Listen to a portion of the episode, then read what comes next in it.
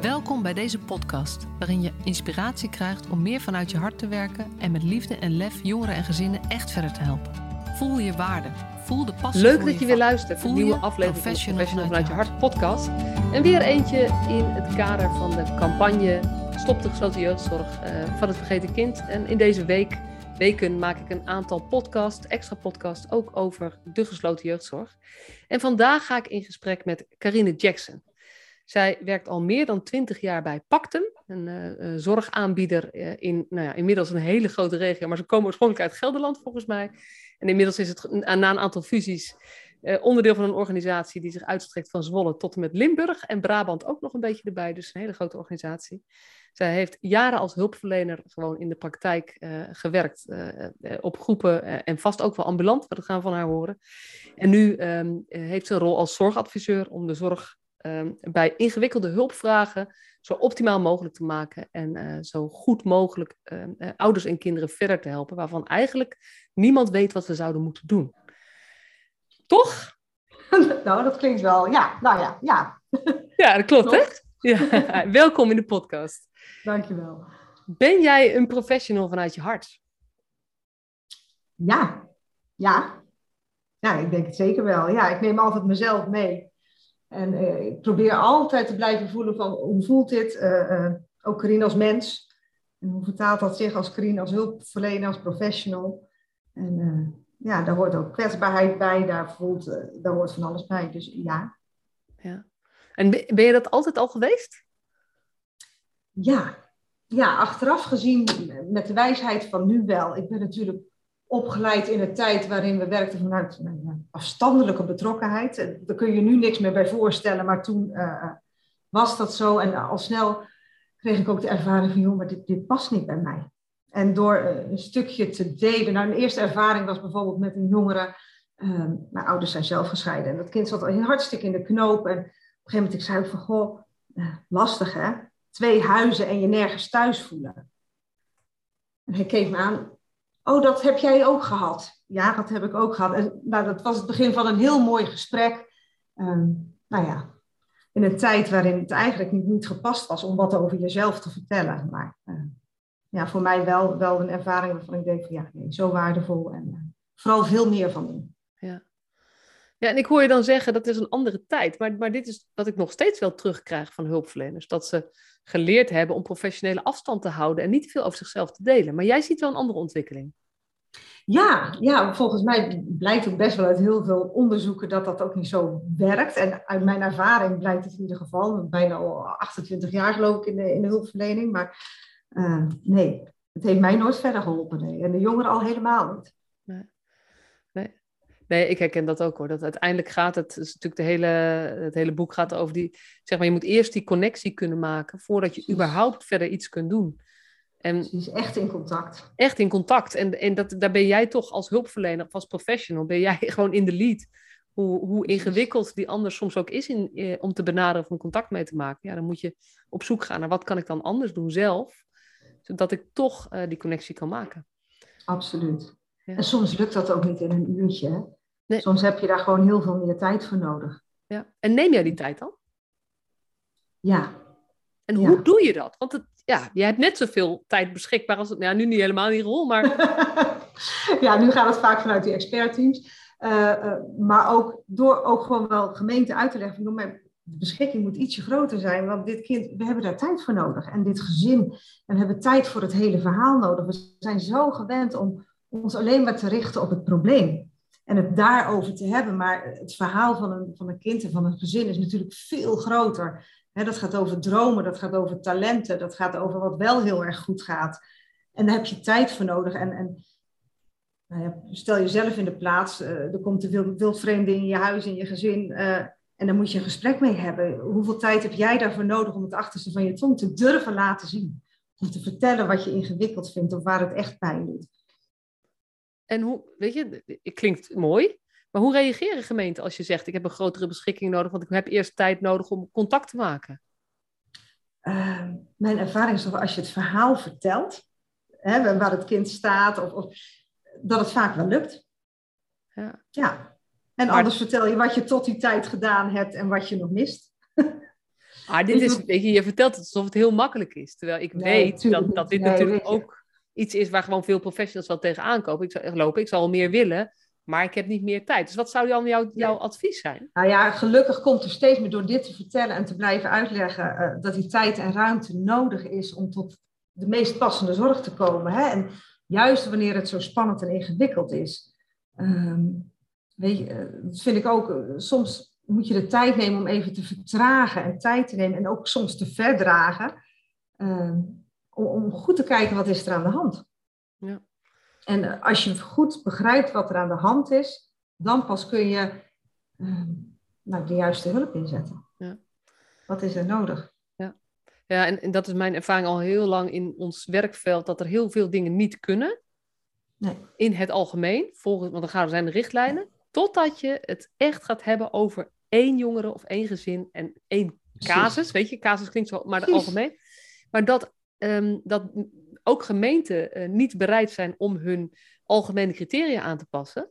Maar dat het, als jij echt het gesprek opent over dit individuele gezin of deze individuele jongeren, dat er, al, dat er nou ja, altijd wil ik nooit zeggen, maar dat er veel meer mogelijkheden zijn dan je van tevoren zou denken. Ja, ook bij die gemeente. Maar je moet wel het gesprek openen, uh, echt over, nog niet eens per se over de inhoud, maar wel over het raken en beter uitleggen wat ons vak ook inhoudt. Dat. Ja, zeg je mooi. Klopt. Ja, ja dat is wel uh, bijzonder. Hey, en uh, Pactum, zei ik al eventjes, is een uh, fusie inmiddels van heel veel dingen, maar onder andere ook gesloten jeugdzorg hebben jullie in de organisatie? Ja, klopt. klopt. En welke, waar moeten we dan aan denken? Welke plekken zijn dat? Dat is in Zetten en dat is in Deurne. Oh ja. ja. Zuid en Oost. Sinds 1 januari hè, zijn we ook gefuseerd met Bijzonder Jeugdwerk en Rubicon in Zuid. Ja. Dus het blijven wel twee aparte uh, units. We willen wel klein en in de regio en in verbinding blijven. Ja. Uh, maar we hebben twee locaties waar gesloten jeugdzorg. Uh, ja. Ja. ja. Ja, en jij hebt, je bent heel lang dus gewoon, uit, zeg maar, gewoon uitvoerend hulpverlener geweest. Wat heb je allemaal gedaan? Och jeetje. Uh, waar we dan niet drie kwartier mee volpraten? Nee, een klein beetje beeld schetsen. Nee joh, ik, ik heb in de verslavingszorg dak- en thuislozen ehm, gedragsingewikkelde jongeren met, met een verstandelijke beperking. En dan 21 jaar geleden bij Pacten begonnen. Uh, op de groepen uh, Fasehuis uh, en ambulant werken. En ja. toen kreeg in deze functie. En de rest zag je allemaal besparen. Precies. Een heleboel daartussenin. Ja. En, en als je zegt deze functie, kan je daar iets over vertellen, wat je rol nu is? En ja. ik zie dat je handen het een beetje voor je mond. Voor het geluid oh. is dat... ja, top. Nee, ik ben uh, ja, zorgadviseur noemen ze het inderdaad. Ik, ik vertaal ingewikkelde hulpvragen naar passende hulp. En dat doe ik bij, uh, met jongeren, met ouders. Dat doe ik uh, bij expertteams, regionale expertteams. En ik mag dat in ontwikkeling doen. Dus productontwikkeling of wat er nodig is. Ja. Dus breed. Ja.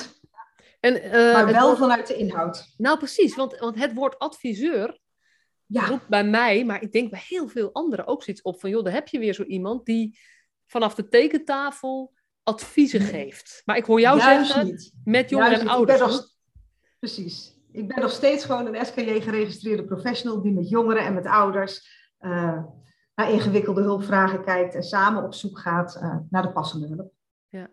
En hoe, want, want krijg jij dan ook een aanmelding binnen of zo? Of hoe, hoe, gaat, hoe komen dan, hoe komen ze bij jou? echt vanuit, uh, ja, dan vanuit intern. Als ze zeggen van, goh, Karim, wil je eens even met me meedenken? We lopen een beetje vast en we hebben even frisse ogen nodig. Um, maar dat kan ook zijn vanuit een expertteam, dat ze zeggen van, goh, we weten het niet helemaal. En eh, goh, Karim, zou jij eens verder uh, met deze jongeren in gesprek willen om, om te kijken wat passend is? Dus het leeuwendeel van jouw werk is niet aansluiten bij die expertteams. Is wel onderdeel ervan. Maar is aan, maar van daaruit. Maar eigenlijk is het belangrijkste deel van jouw werk is, is, uh, is zorgen dat, die, dat je met het gezin, met de jongeren en met iedereen die eromheen staat, gaat zoeken naar hem. Hoe gaan we dat nou doen? En vervolgens ga je daar ook je hart voor maken dat dat lukt, denk ik. Ja, klopt. klopt. En als daar, een andere, als daar iets voor opgericht moet worden of georganiseerd moet worden, dan uh, ja, is dat af en toe de barricades op, maar dan is het wel uh, gewoon regelen met elkaar. Ja. En uh, nou is dit natuurlijk onderdeel van een serie over de gesloten jeugdzorg. Nou, als we het hebben over een groep kinderen waarvan we kunnen zeggen, het zijn, het zijn jongeren, met jongeren en gezinnen met ingewikkelde problematiek. Want iedereen zit eigenlijk met zijn handen in het haar en, mag, en is machteloos. Dat is waarom we ook kiezen voor geslotenheid. Dat, dat, weet je, ik denk dat dat bijna, voor bijna allemaal geldt. Ja. Kan je ons iets vertellen over, ehm, want dan gaat het ook over alternatieven voor gesloten. Bedenken, ontwikkelen, maken. En, en kan je eens iets vertellen waar jullie mee bezig zijn? Ja, jij doet het niet alleen natuurlijk, waar jullie mee bezig zijn. Nou ja, het, is er ook al. Hè. We zijn er langzaam mee bezig en we willen er veel meer van. Als we het hebben over bijvoorbeeld uh, kleinschalig ongevaarlijk wonen in de wijk. Als alternatief voor jongeren eh, met autisme en ernstige gedragsproblemen. Dus dan hebben ze letterlijk uit de geslotenheid en uh, in de wijk. En we zijn steeds meer bezig met inderdaad... Maar, ga, maar, maar hoe, hoe, is dat dan hoe is dat gegaan? Dat betekent dat je, dat je een pand hebt? Eén, twee, drie panden? Nee, dat is gekomen vanuit een vraag uh, vanuit de jongeren. Ja. En uh, vanuit het team toch, van het OZJ toen oppakken en leren van complexe casuïstiek. we zien toch in Gelderland een groep kinderen. Uh, uiteindelijk is het met één jongere begonnen, maar wel vanuit een groep kinderen met autisme, waarin er eigenlijk geen passend alternatief was dan die gesloten jeugdzorg. Nou, dat is echt, nou ja, dat moest anders. En nou, daarop heb ik hè, met een aantal jongeren gesproken, met ouders gesproken. Hoe moet dat er dan uitzien? met karakter samen hebben we dat uiteindelijk uh, samen ontworpen. En staat nu in Nijmegen het, uh, het onvoorwaardelijk wonen. En dat, het heet onvoorwaardelijk wonen. Het is voor die specifieke doelgroep, jongeren met autisme en... Gedragsproblemen. En gedragsproblemen.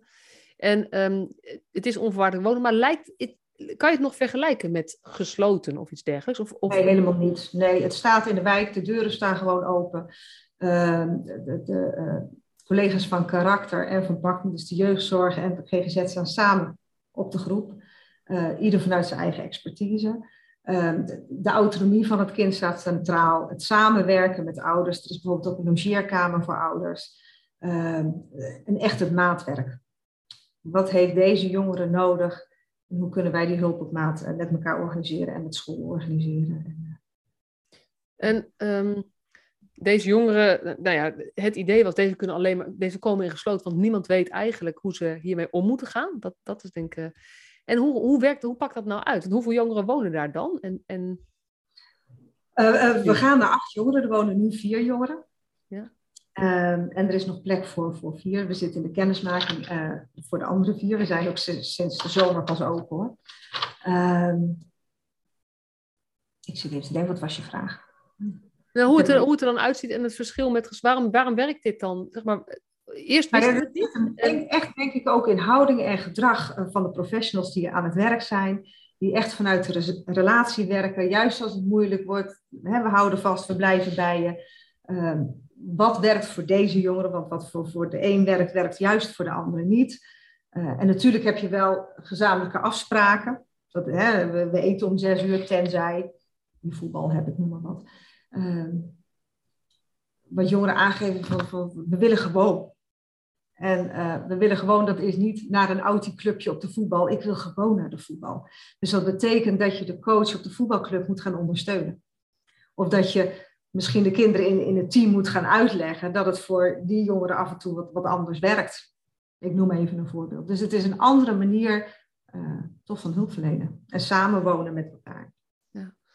En je, je zegt uh, als eerste, de houding en gedrag van professionals is anders. Is dat de sleutel? Dat deze jongeren zich blijkbaar buitengesloten best kunnen ontwikkelen of handhaven?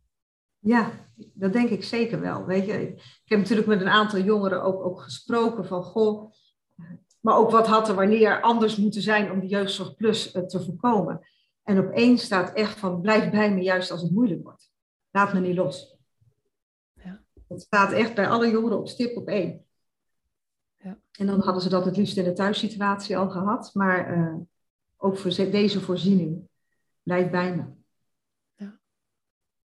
Ja, ja mooi hoor.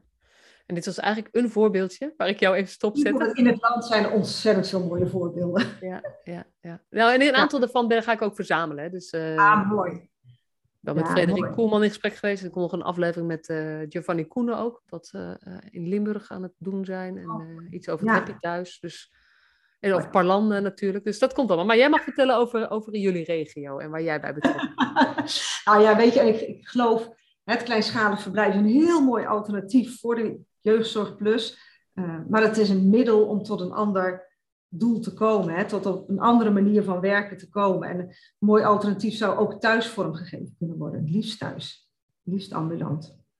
Ja, want dat zei jij al even hè, in de voorbespreking. Van, goh, dat onvoorwaardelijk wonen vind ik dat is belangrijk, dat is goed. Ik ben blij dat het er is. Ja. En toen klonk het toch een maar.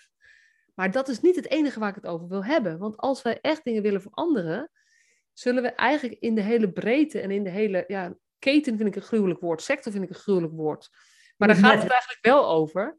Ehm, we moeten wel met z'n allen gaan veranderen om het echt beter te krijgen voor jongeren met een ingewikkelde hulpvraag.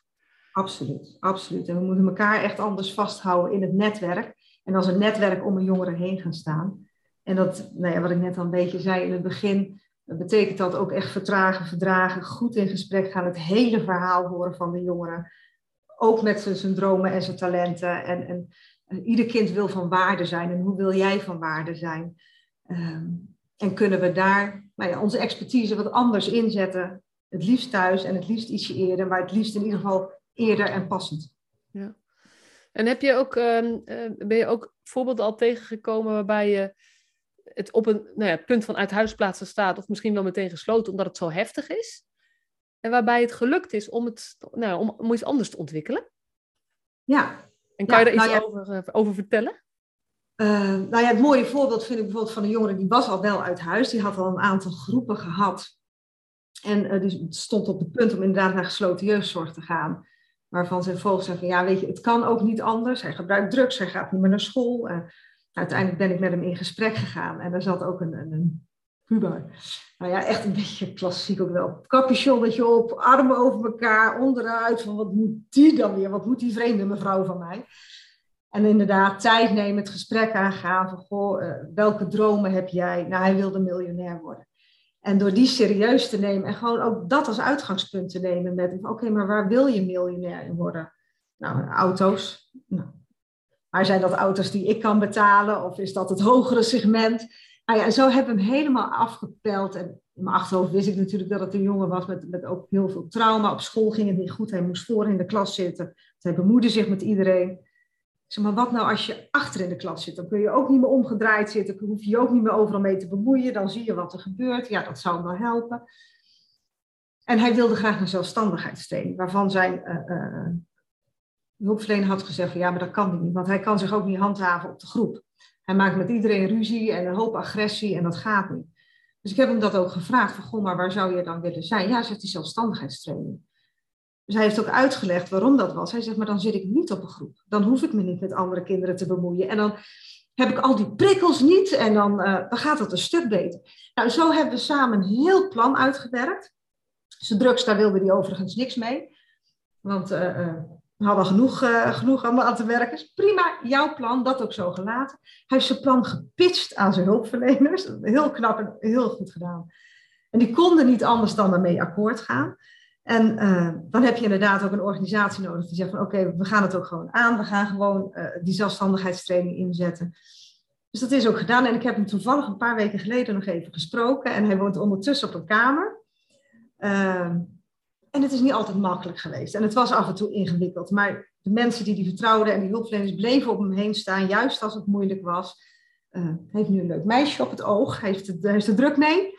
En nou, ze is een blowen. Eigenlijk heeft hij er geen tijd meer voor. School is niet helemaal gelukt. Maar hij werkt wel in een uh, autowerkplaats. Waar hij ongelooflijk veel leert. En voor zijn gevoel is hij al bijna eigenaar. En het gaat eigenlijk hartstikke goed met hem. Hij woont op een kamer. Hij heeft zijn inkomen. Nou ja, zijn vriendin wordt dus nagewerkt. De relatie met zijn ouders gaat een stuk beter. En anders had hij in de Jeugd Plus gezeten. Uh, ja, en dan weet ik niet hoe het nu, was met, uh, nu gegaan was met hem. Dus door te luisteren en te blijven aansluiten, uh, is dat zeker gelukt. Maar dan ben ik even um, advocaat van de duivel of een beetje vervelend. Dan denk ik, ja, maar dat, dat deden die hulpverleners die gewoon met hem werkten toch ook al? Wat maakt dat, dat, dat zeg maar jou iets gelukt is, wat hen ja. niet is gelukt? Nou ja, ik, ik, weet je, als je op, op de groep staat met best weten allemaal dat het heel ingewikkeld is om, om je collega's, hè, professionals te, te, behouden op het moment. Dus uh, de jongen die ongelooflijk agressief is, veel drugs gebruikt, uh, niet meer naar school gaat, de hele tent op de kop zet om dan het geduld te bewaren om, om ook dit gesprek met hem te voeren. En uh, ze waren ook erg aan het water trappelen en aan het symptoom bestrijden. En, en jij doet dat en dat mag niet. Dus uh, ja, en vanuit dat water trappelen zie je het niet meer. Dan zijn er soms frisse ogen nodig en frisse energie om eventjes samen weer met die jongeren te kijken van, goh, wat is er nu eigenlijk aan de hand? En wat zegt jouw gedrag? Hè? Gedrag is ook een, een, een taal.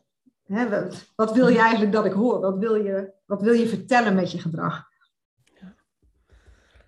Ja, en het is natuurlijk ook um, op het moment dat jij in die gezagsverhouding zit en je moet steeds corrigeren, is het moeilijker om dit gesprek te voeren. Even los ja, van. Precies, en als je het gesprek voert van, van goh, ja, ik wil miljonair worden. En ik wil naar de kamertraining. En je zit inderdaad, net wat je zegt, je zit in die andere, in die andere modus. Ja, dan, dan is dat ongelooflijk ingewikkeld. Ja. Ja, het is ongelooflijk ingewikkeld. En het is ook, als ik met residentiële teams, zeg maar, ik werk veel met residentiële teams, geef veel trainingen. En dan gaat het ook altijd over jongeren. Ja, die, die moeten, dat, dat, dit kunnen wij niet, die past hier niet, die moet eruit of zo, zeg maar. Nou, en dan is of een andere groep of gesloten jeugdzorg, wordt er over gesproken. Terwijl Ehm, er is ook een soort dynamiek bij jongeren die veel moeilijk gedrag vertonen, omdat het niet goed met ze gaat. Ehm, dat daar op een gegeven moment een soort negatief oordeel van ook de, de, de, de medewerkers komt. Ook door de ervaring. Er zit geen oordeel van mij op dat het gebeurt. Maar het is wel eerlijk. Op een gegeven moment ligt het niet meer alleen aan de jongeren, maar ligt het ook aan nou ja, de ruimte die het team niet meer heeft voor zo'n jongere. En er zijn duizend excuses voor. En tegelijkertijd ben ik dan altijd ook wel van, ja, weet je, en uh, uiteindelijk word jij betaald om met zulke soort moeilijke jongeren toch steeds een ingang te blijven vinden. En daarvoor moeten we je, moeten we je waarschijnlijk meer, uh, meer supporten. En weet je, dat is, daar moeten we allemaal meer in doen. Maar dit is wel echt je professionele verantwoordelijkheid om dit gesprek te blijven voeren. Precies, en als organisatie ook de rugdekking, denk ik, te blijven geven en de expertise toe te voegen waar het kind verblijft. Want het is natuurlijk ongelooflijk raar dat een kind opgenomen wordt op een groep omdat hij gedragsproblemen heeft en weer weg moet, bijvoorbeeld naar de gesloten jeugdzorg, omdat hij gedragsproblemen vertoont. Ja. En sterker nog, heel vaak zijn het dezelfde gedragsproblemen waar het over gaat. Ja. En wel in een andere vorm. En je, weet je, eh, ik, uh, nou, ik hoop, lieve luisteraars, jullie mij inmiddels genoeg, goed genoeg kennen, dat, dat ik ook echt de kant snap van wat er gebeurt als je op zo'n groep staat. En dat, dat, dat niet, weet je, het is geen makkelijke klus. Geen maar. En het is wel iets om je steeds te blijven afvragen: hey, heb ik nog ruimte voor die jongeren? Want als jij geen ruimte meer voelt, en dat is echt een menselijk stukje, als jij geen ruimte meer voelt, dan heeft die jongere geen kans meer.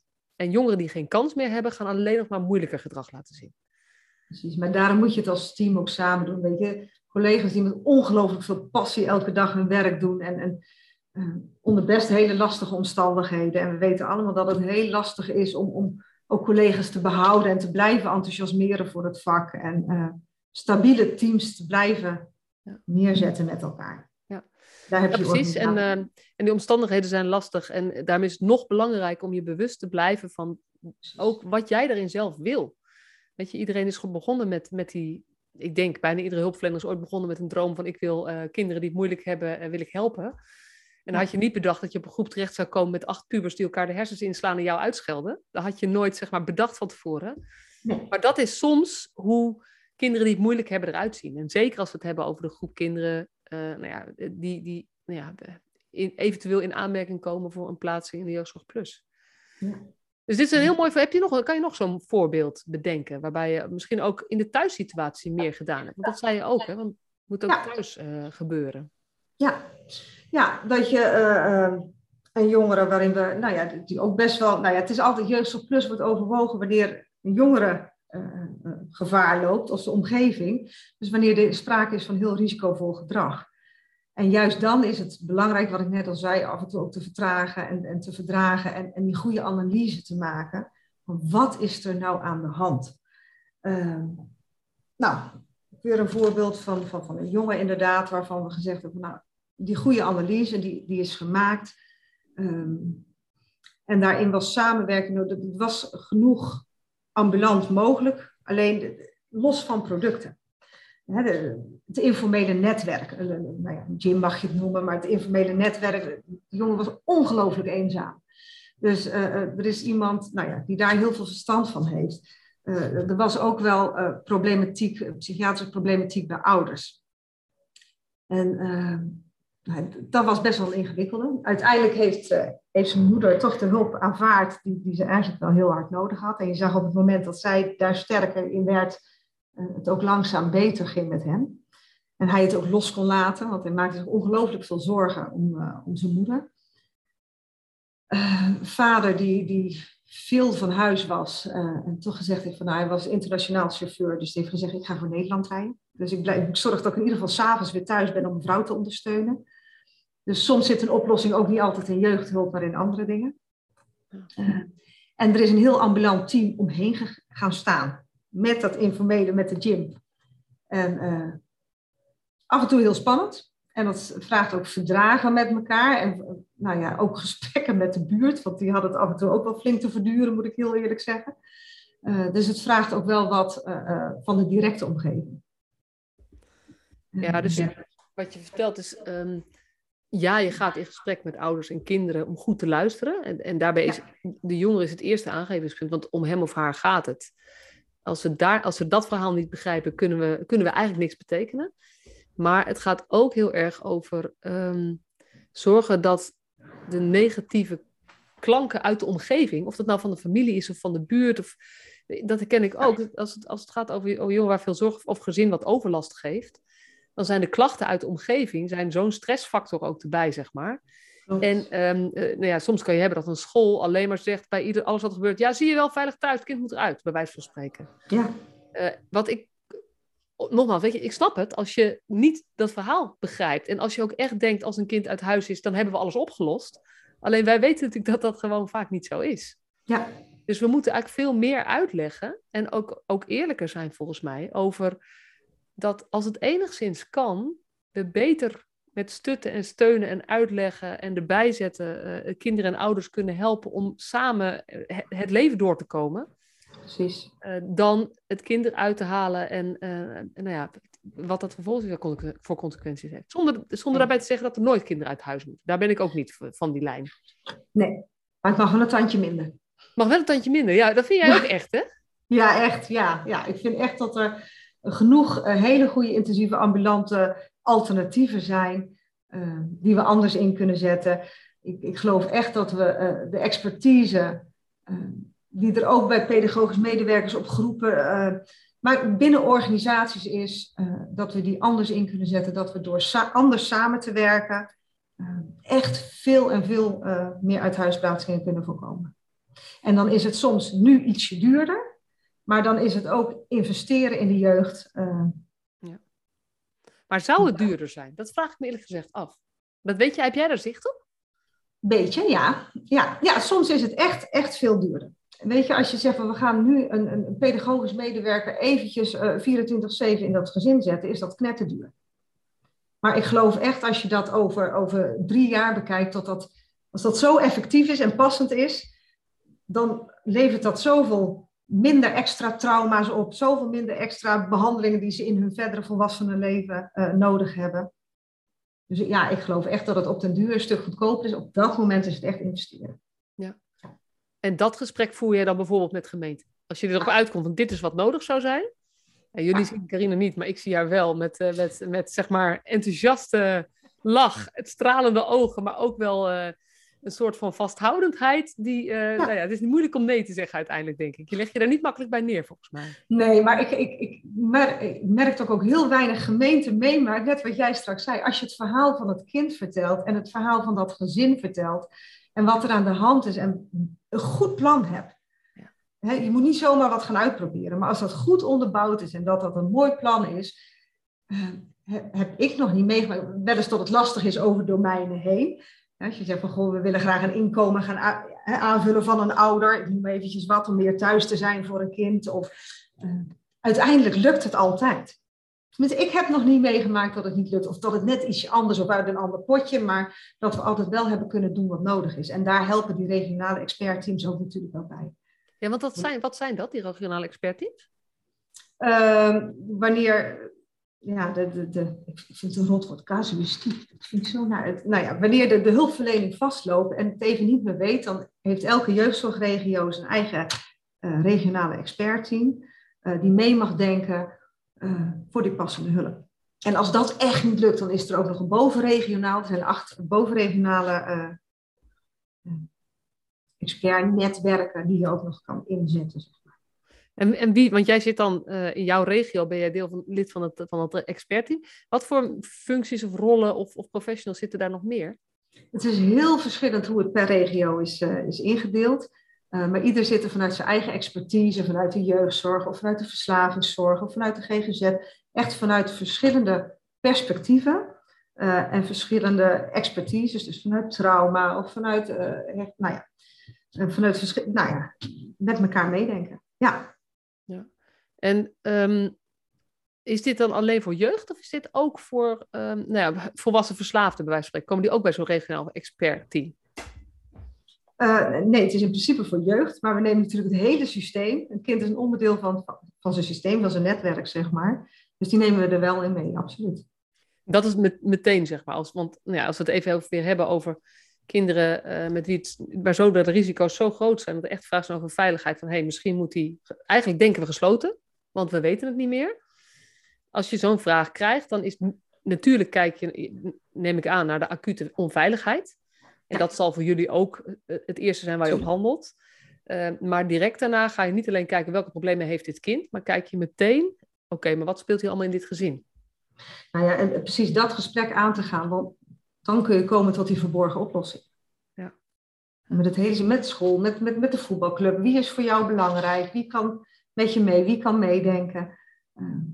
En hoe, hoe kan het dan dat, um, want als je dit zo vertelt, zou ik denken, ja, maar dat doen, dit is toch hoe we altijd werken. Namelijk kijken naar oplossingen en we gaan als laatste kiezen voor de uithuisplaats.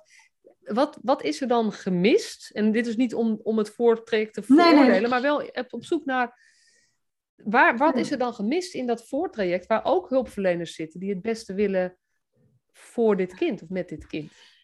Ja, ik merk toch meer en meer die, die, die goede analyse. Dat ik denk van die, die, uh, die wordt toch nog wel vaak gemist. Hè? Je maakt je eigen analyse, of, uh, maar echt die verklarende analyse door, door nou ja, te kijken van goh, maar wat heeft je moeder dan meegemaakt? Of, hè? Daar zitten echt wel die verborgen oplossingen. En, dan, on, sorry, onderdeel van de verklarende analyse is in ieder geval veel, dit is ook echt het gezinsstuk. Precies. Meenemen in de verklaring. Dus niet alleen het gedragsprobleem van het kind, daar heel erg op kijken met wat voor diagnostiek en dat soort dingen. Want dat, dat, is, dat is wat gebruikelijker, laat ik het zo noemen. dat doen we altijd wel.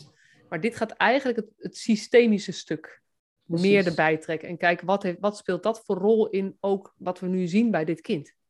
Absoluut, precies. Ja, precies. En toch dan weer eventjes die frisse ogen of extra expertise die je erbij kunt zetten.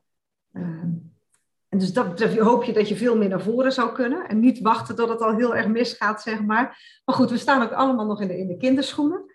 En dat is een mooie doorontwikkeling, denk ik ook. Ja, want wanneer zou je willen dat je betrokken, zeg maar, dat je betrokken zou worden? Ja, toch wel ietsje eerder. Ja, wanneer, ja ik, ik vind dat altijd een beetje een lastige. Voor mezelf zeg ik altijd, goh, maar je voelt toch ergens, echt een beetje buikpijn krijgt. Toen denk ik, oh, dit glibbert me tussen de vingers door.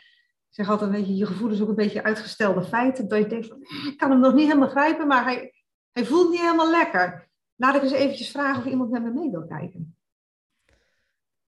Dus dat vraagt ook een bepaalde kwetsbaarheid van professionals. En, en twee dingen eigenlijk. Het vraagt dat gevoel wat je ergens, die onrust ergens herkent. Dus een soort van ja, contact. ik denk dat iedere professional wel herkent ergens ja. in je onderbuik. Dat je denkt van, ah, ja. het gaat niet goed, maar ik kan mijn vinger er nog niet helemaal achter leggen. Maar... Ja. Nou, maar weet je, ik denk dat een deel van de professionals herkent het, maar een, we hebben wel afgeleerd om ernaar te luisteren. Dat klopt. Dus ik denk eerlijk gezegd dat we ook toe zijn, en dat, ja, dat is natuurlijk waar ik ook mee bezig ben en wat, wat jou eh, ook meteen raakt, want het eh, is uh, laten we juist dit onderbuikgevoel niet klakkeloos volgen, maar wel de signaalfunctie ervan. Precies. Weer meer leren, op waarde leren schatten of zo. Precies, precies. Waar staat dat gevoel nou voor en wat is er dan eigenlijk wat mij zo onrustig maakt? Ja, het, het vraagt eerst die connectie met jezelf weer hebben, dat je dat voelt. En vervolgens vraagt het ook om over je, nou ja, soms is het bijna je, je, je eergevoel of je ego heen te stappen. En te zeggen, joh, uh, ik, ik, ik heb geen argumenten, ik weet het niet. Ik voel het gewoon zo. maar volgens mij mis ik iets. Volgens mij, uh, ja, je zegt wel, het, het glipt tussen mijn handen door of zo.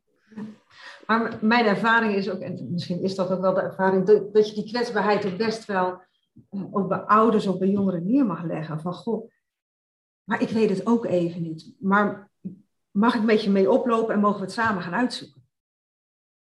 Ja, en daar, daar zit natuurlijk er zit kwetsbaarheid in, maar er zit vooral, um, je, je neemt het niet over. Het is niet dat jij gaat bedenken wat goed is. En dat is natuurlijk een van de grote klachten met name als het ingewikkelder wordt, dan zijn er meer professionals die meer gaan overnemen. Dat is hoe, hoeveel uh, jongeren en ouders het ervaren. Waardoor zij een stapje achteruit gaan doen en vervolgens op hun donder krijgen dat ze niet meer betrokken zijn. dat is een beetje wat er gebeurt. Dus wat jij hier, jij zegt van ja, je mag je ook wel kwetsbaar opstellen, maar dit is, dit is een voorbeeldje van een hele wezenlijke, ja, is het een keuze, maar wel een, een houdingsaspect van hé, hey, maar dit gezin, dit probleem is van dit gezin deze jongere is van dit gezin en zij horen bij elkaar. En ik kan hoogstens meedenken, maar ik kan het niet voor ze doen. Ik wil het met ze doen. Hoor ik je dat goed zeggen? Ja, klopt. Helemaal waar. Ja. En dat is wel iets waar ik, waar ik professionals veel mee hoor worstelen. En zeker als het jeugdbeschermers zijn. Ja, we, we zijn denk ik in de afgelopen jaren... Uh, we hebben veiligheid zo in systemen gezet, terwijl veiligheid in mensen zit die. Dus ik, ik, ik geloof dat we daar weer veel meer naar terug moeten. Veiligheid zit in mensen. Ja. En wat, betekent, wat bedoel je daarmee? Uh, dat betekent, uh, uh, nou, als je het hebt over nou, het onderwerp van gesloten jeugdzorg, hè, dat, dat, je zegt van goh, maar we willen de veiligheid. Je kunt kiezen voor gebouwelijke beveiliging, hè, een deur op slot, of je kunt kiezen voor uh, relationele veiligheid. En dat betekent nabijheid bieden, uh, met een presente benadering, met, met er zijn. vanuit je eigen mens zijn ook, hè? vanuit het contact met het kind. Nou ja, wat ik net zei, ik ben er voor je, ik laat je niet meer los, ook als het ingewikkeld is. Ja. Dus, ja. ja. en dat ik is het systeem loslaten, maar gewoon wel vanuit je relatie. Ja, ja en, en daarbij is natuurlijk we hebben dat, dat het is ook met de ogen die van buitenaf naar de jeugdzorg kijken. En nou ja, het, het tuchtrecht weet ik dat dat ook voor heel veel mensen heel, uh, heel heftig is. Wat maakt dat je die veiligheid, nou ja, je, je wordt verantwoordelijk geacht om alles te zien, te weten, op te schrijven en vooral de, de, de protocollen die er zijn goed te volgen. Want dan ben jij veilig, soort van. En aan de andere kant is het ook pas toe of leg uit. Dus als jij altijd goed kunt uitleggen waarom je iets anders doet, ehm, is het volgens mij ook met zo'n tucht, ja, dat houdt er een beetje, het is ergens boven komen te hangen. Maar ik denk van volgens mij, als je het heel goed uit kunt leggen, maar als je het op een groep neemt, het wegloopprotocol, dan kun je dat protocol eh, leidend laten zijn. Of je gaat in gesprek met de jongeren van, van goh, waar loop je naartoe en vertel eens. En Ehm, en als je dat meer kunt begrijpen, kun je veel meer aansluiten bij de jongeren. En misschien moet je dat protocol helemaal niet leidend laten zijn. Dan zit de oplossing heel ergens anders. Ja. ik zit hier ook een beetje te stralen nu. Want dit is natuurlijk ook waar ik, waar ik heel erg in geloof. Maar het, om dit deze verandering te kunnen maken, heeft het ook te maken met, met bepaalde manier weer op jezelf gaan vertrouwen. In plaats van op het protocol. En het gaat ook over het vertrouwen krijgen uh, van je collega's, ja. Uh, misschien wel van je organisatie, en samen besluiten, hé, hey, maar, maar eigenlijk wat wij gewend zijn geraakt, dat beheersen, voelen we ons, eigenlijk voelen wij er ons helemaal niet meer prettig bij. Uh, en dit willen we voorzichtig gaan veranderen. Nou, dat zullen al hele mooie stapjes kunnen zijn om tot dat anders werken te komen. Ja. Nou ja, en daar zit het volgens mij ook in, als we het klein willen maken. Want het, het is niet zo dat. Uh, zoals jij het nu over vertelt, zoals jij dat gewoon even doet, daar heb je een bovengemiddelde hoeveelheid, uh, weet ik veel, passie, lef, doorzettingskracht. Ik weet niet wat het is, maar, maar dat kan niet iedereen vanaf de plek waar die nu staat. En ik hou er altijd wel van dan te kijken, maar wat, wat, wat kan dan wel iedereen? Iemand die hier naar luistert en die hier wel iets in herkent en denkt, ja, weet je, ik zou wel willen, maar ik heb me te houden aan het wegloopprotocol, bijvoorbeeld, wat ik wel mooi voorbeeld vind. Wat zou zo iemand dan kunnen doen? Ga het gesprek gewoon eens met je collega's aan. Van, goh, hoe vind jij dit? Kunnen we het gesprek aangaan met zo'n met zo'n leidinggevende? Uh, en soms is het ook gewoon doen. en lef hebben, inderdaad, met elkaar. En natuurlijk, uh, um, vanuit de, je moet niet zomaar wat doen, maar vanuit dat gesprek en wat vertelt dit kind en wat is goed, wat past bij dit kind. Ja, ja en dat is, we, hadden het net over in, gesprek met de gemeente, hè, dat het heel lastig is om een, um, een uh, beschikking gewijzigd te krijgen in algemene zin. Maar als het over een individueel gezin gaat, van individuele jongeren, en daarvan uit ga je praten, dan komt er beweging. En dat is in, mijn ervaring ook als het gaat over dit soort regels. Want je hebt, niet alleen, je hebt ook een TOSTI-protocol, bij wijze van spreken. Oh, ja. Hier moet je niet met weglopen beginnen, maar met het TOSTI-protocol. Namelijk alleen op dinsdag. Weet je? Dat, je? dat je eigenlijk, als je heel eerlijk bent, je afvraagt, maar waarom? Eerst hartig en dan zoet en zo. Ja, ja dat, dat. Ja, hoewel we daar toevallig thuis mee bezig zijn, we hebben dat nooit gedaan. Onze kinderen eten alleen maar zoet. En dat we dachten, ja, dan wennen ze wel heel erg aan zoet. Dus wij zijn juist aan het denken van niet zozeer, maar meer vanuit de inhoud. Van, ja, dit is toch ook niet helemaal het gewenste uitkomst. maar, maar de vraag is dus wel, doe je het nog omdat jij erin gelooft dat dat goed is? Of doe jij het omdat het een regel of protocol is? Precies, en ik geloof als je naar iedere jongere, en dat is dat maatwerk, kunt kijken en wat is zijn verhaal en wat heeft dit kind nodig. Um, en of dat nou is de, de, duidelijkheid op elke dinsdag tosti, nou ja, weet je, dan, dan heb je dat. En als dat donderdag moet zijn. Maar als je het even houdt bij dat wegloopprotocol. Weet je, ik, ik denk als je daar per jongere naar kijkt, per jeugdige naar kijkt, dat je op een gegeven moment kunt zeggen: joh, maar eigenlijk is dat hele protocol overbodig. Ja. ja. En zou het protocol moeten zijn dat we met het kind in gesprek gaan? Ja. Vertel eens, waar loop jij naartoe? Ja. En wat levert het jou op? En, nou ja. Ja, en waar loop je vandaan? Ook. Ook, zeker. Ook. zeker. zeker. Maar, maar, maar ook dan begint dus... Kijk, je, je vertelt natuurlijk heel mooi van met die als er heel ingewikkelde eh, problematiek is en niemand weet het eigenlijk meer. Nou, in zulke soort situaties word jij erop afgestuurd. Als een soort uh, Jeanne d'Arc of uh, nou ja. moeder Teresa. Nee, een grapje. Nee, oh, hou op. Nee, nee, nee maar, dan, maar dan ga je er wel naartoe. En dan ga je, wat, maar wat jij gaat doen, is niks doen. Maar zitten, luisteren, praten, vragen stellen. Terugkomen, nog een keer zitten, praten, luisteren. Misschien rondje lopen of een voetbal. Uh, ik weet niet wat je doet, naar de McDonald's als je mag, zeg maar. Dat soort, ja. dat soort dingen. Uh, en dat is eigenlijk het belangrijkste werkzame element. Want pas daarna gaat je ho hoofd aan met de opties die er zijn. En eigenlijk hoorde ik je hetzelfde zeggen van, goh, als je nou hier naar luistert en je denkt van, uh, nee, ik herken er wel iets van, maar mijn organisatie of ik zit in, weet je, als je nu ergens werkt waar wel uh, protocollen heel belangrijk zijn, is dat je kan niet in je eentje zeggen, joh, ik hou me er niet meer aan, want dan heb je gewoon een probleem. Maar dan is... Dan gaat het gesprek aan.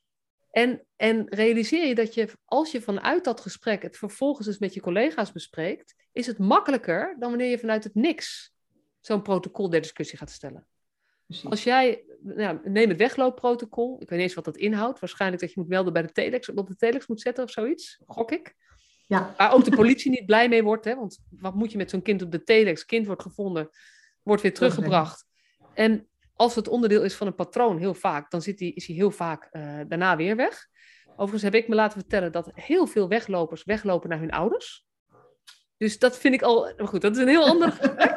heel ander gesprek, ja. Heel ander gesprek. Dus, um, maar je kan, het is moeilijker om het algemene gesprek te voeren over het wegloopprotocol. Als je daar twijfels over hebt of verstandig is. Dan wanneer jij bij wijze van spreken met, um, uh, weet ik veel, Evelien Um, uh, jij, jij, bent mentor of je, je, werkt op de groep van, van Evelien. Uh, Evelien loopt weg en je gaat met haar het gesprek aan. En je gaat echt doorvragen op, joh, wat gebeurt er nou? En ik wil begrijpen wat er aan de hand is. Want ik kan je wel melden bij de telex, maar eigenlijk, weet je, daar gaat het me niet om. En dat geeft je informatie. En dan ga je in je team toe en zeggen, joh, ik heb met Evelien gesproken over dat weglopen. Want dit kan natuurlijk niet zo. Dat vindt zij eigenlijk ook. Um, en we zijn erop uitgekomen dat dit veel beter voor haar zou werken. En dan zeg je dus niet, ik stel het protocol der discussie, maar dan zeg je, ik, ik, volgens mij moeten we bij Evelien iets anders doen. En door kleine dingen te veranderen, op een gegeven moment kan dan een protocol, nou ja, laat hem overbodig worden. Of, uh, en dat is natuurlijk waar de campagne van het vergeten kind is ook niet zozeer, het is niet gericht op stoppen van gesloten. Maar wel overbodig maken. Maar overbodig maken doordat we betere alternatieven hebben. En dat vertel jij ook. Jullie zijn ook in de regio uh, aan het zoeken naar alternatieven. Precies. precies. Hier thuis. Kleinschalig verblijf, klein, eh, ambulante alternatieven, uh, expertise anders inzetten, maar vooral eerder aansluiten. Ja, en, en wat, en wat ik ook is, is veel meer veel breder denken. Dus ik hoorde je al bij gemeenten zeggen, domeinoverstijgend. We hebben het over inkomen, we hebben het over schulden, we hebben het over verslaving, we hebben, weet je dat? We hebben het over uh, in de buurt. Um, uh, dus, dus dat is dan de gemeente. Maar het is ook, hey, we hebben de buurt, het buurtwerk hebben we nodig, want dit gezin geeft overlast.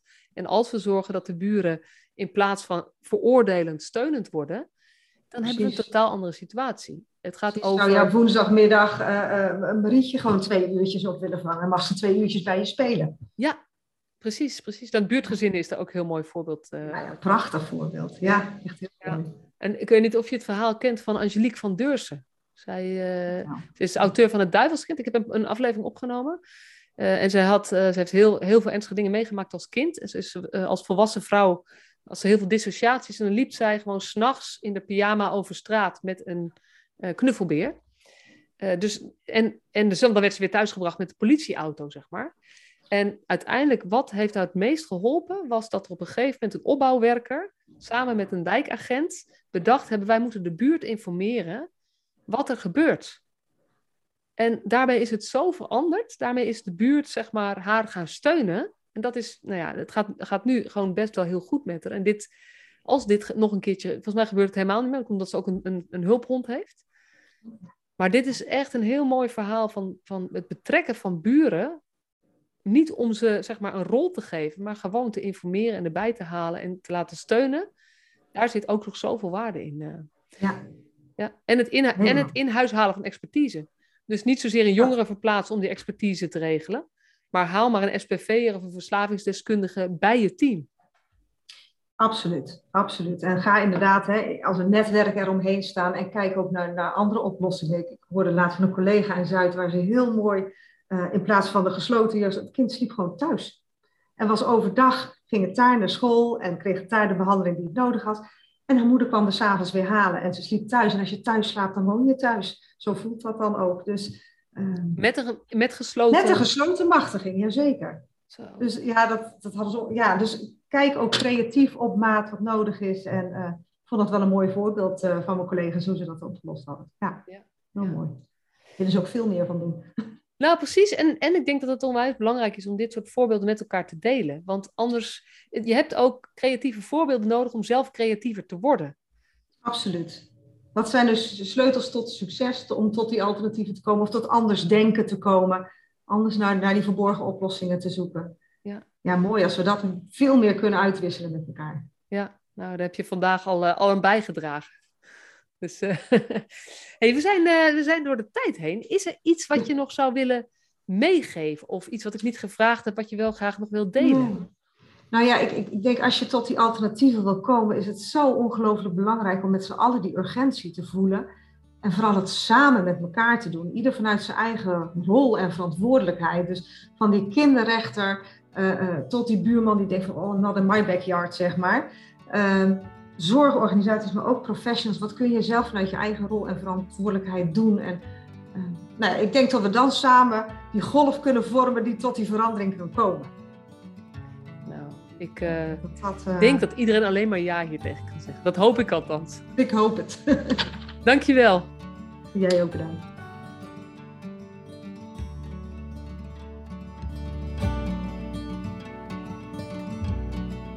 Superleuk dat je weer luisterde naar deze podcast. Dankjewel. Nog even kort een paar belangrijke dingen. Ten eerste, het is mijn missie dat de jeugdhulp weer een sector wordt waarin bevlogen, liefdevolle professionals jongeren en gezinnen echt verder helpen. Daarom maak ik deze podcast voor jou. Wil jij deel uitmaken van deze beweging van Professional vanuit je hart, waarin professionals elkaar steeds opnieuw inspireren?